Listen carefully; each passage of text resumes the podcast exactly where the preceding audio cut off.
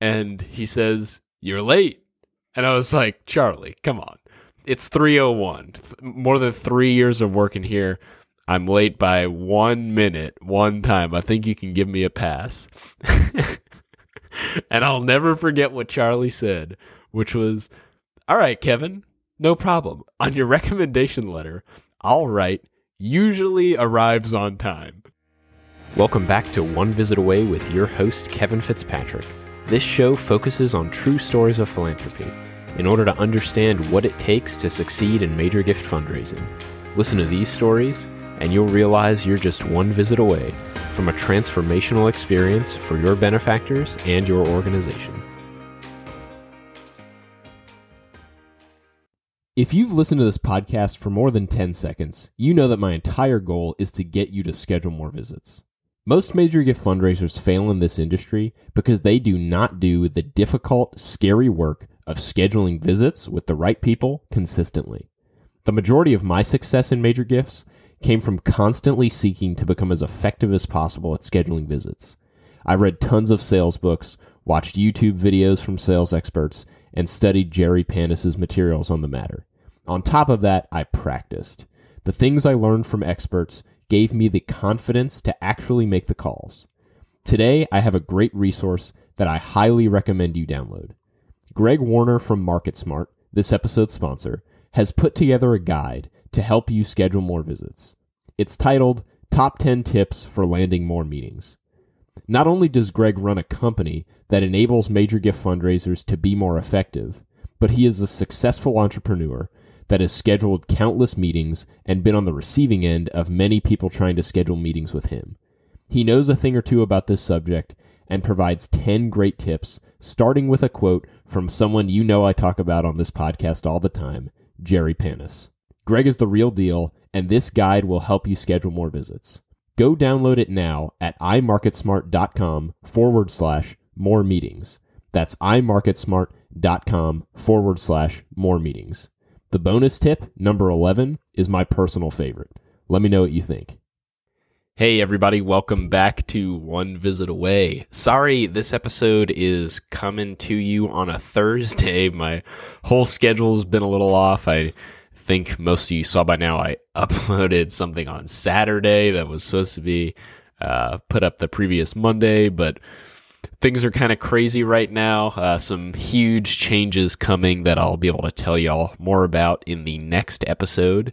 But until then, I wanted to give you all a quick ep- quick episode. Um, just some reflections from uh, some things I learned uh, working in the campus safety office at the University of Dallas, specifically from Charlie Stedman, who was the director of campus safety uh, the whole time I was there, and Charlie was my first boss, uh, really in in a you know professional capacity, and he just passed away this past week, and uh, so it's fresh on my mind, and think there's some things you guys will uh, enjoy uh, that I learned from a great man who left a great legacy at the University of Dallas.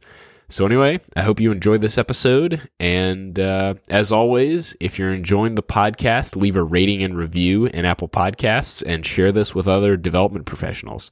Thanks so much for listening, and I hope you enjoy the episode.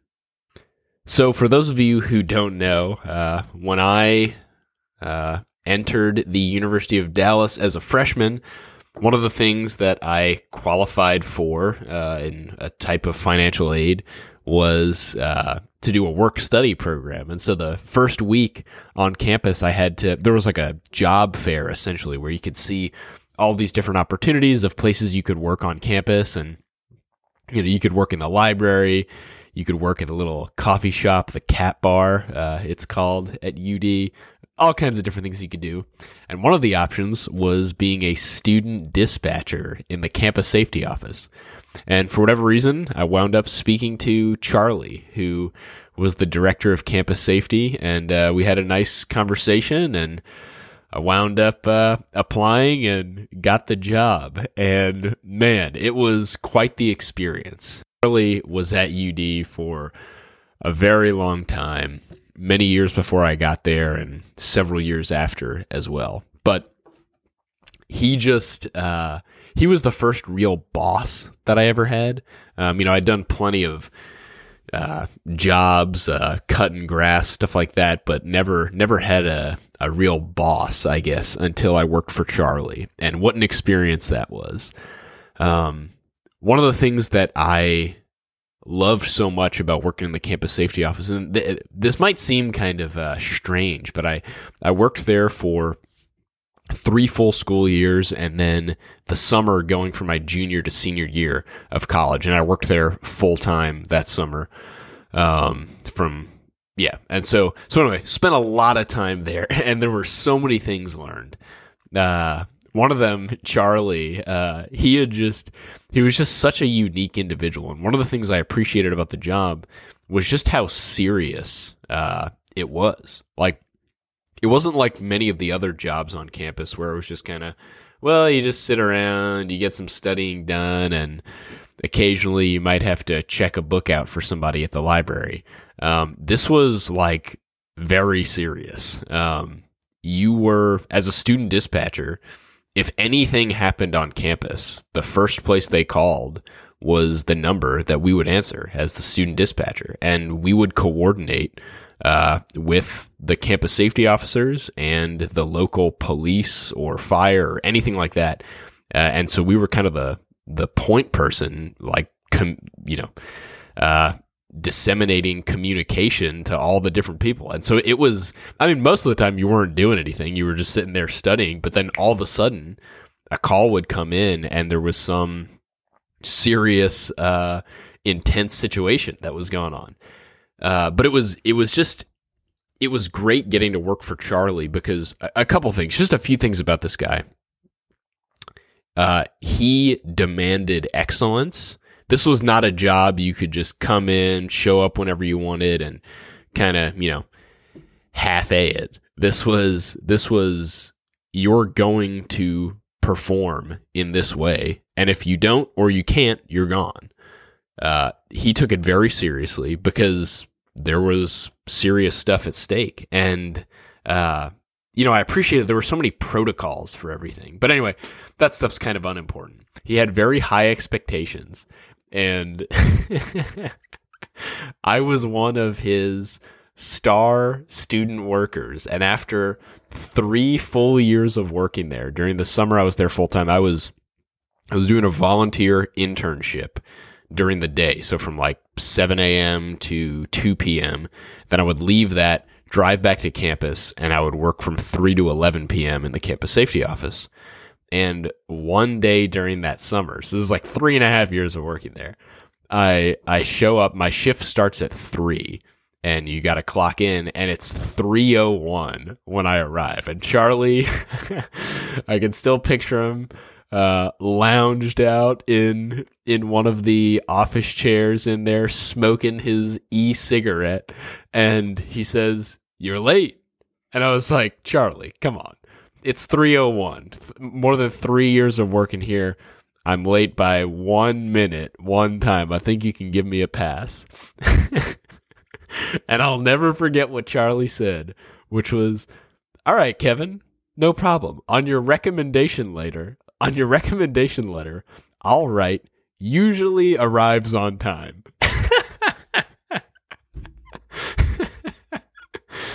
and I just thought that was the funniest thing. But there is a lesson here. Um, Charlie was he was somewhat joking, but he was also at the same time very serious. Like I said, Charlie demanded excellence. Um, when your shift starts at 3 p.m., you arrive at 3 p.m. or earlier. No excuses. Like, that's what you do. And that has stuck with me my whole life. That line that he told me usually arrives on time.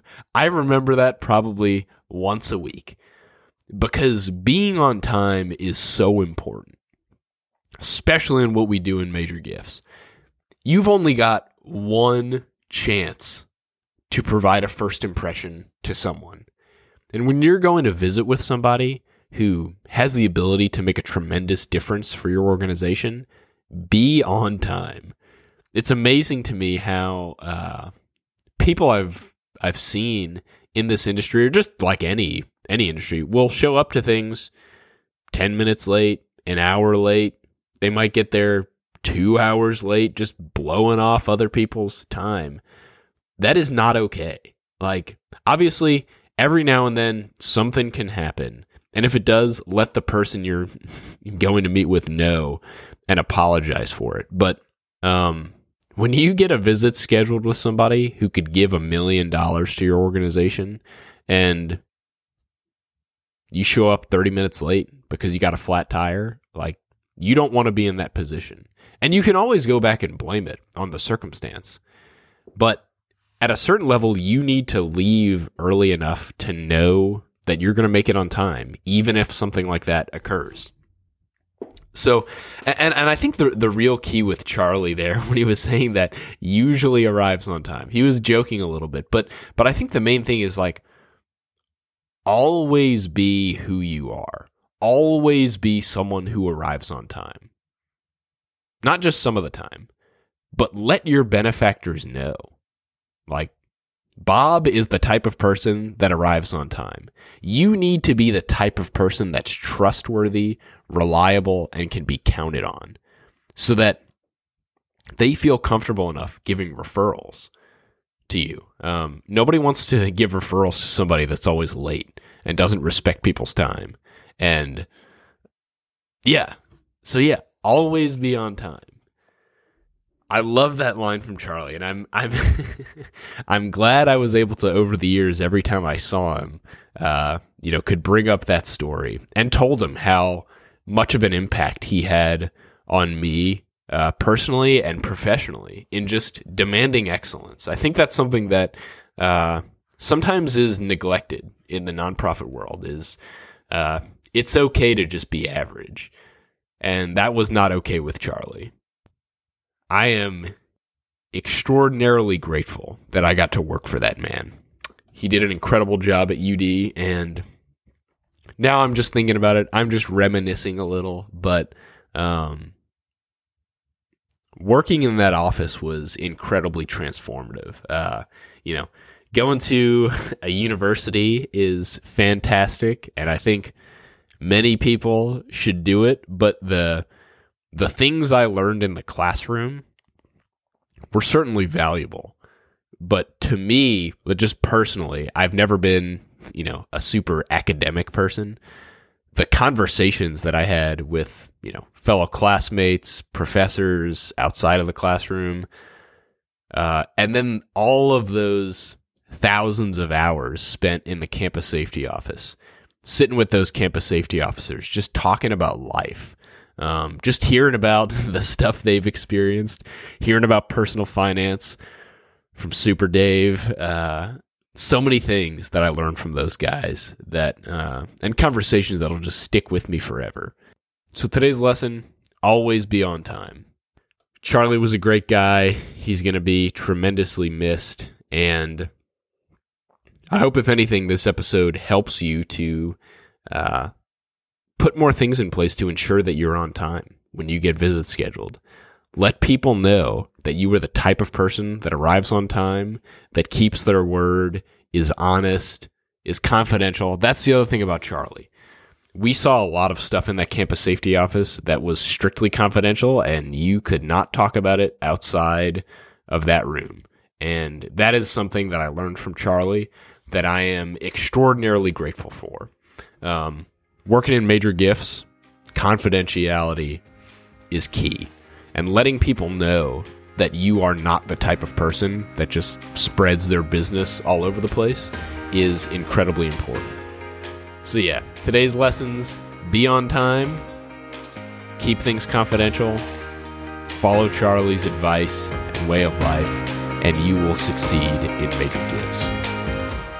That was a Kevin Fitzpatrick solo episode of One Visit Away. I hope you enjoyed uh, just some of my reflections about the life of Charlie Stedman, just some of the things I learned from uh, my first real boss and somebody that I will always look up to and respect and be thankful that I had.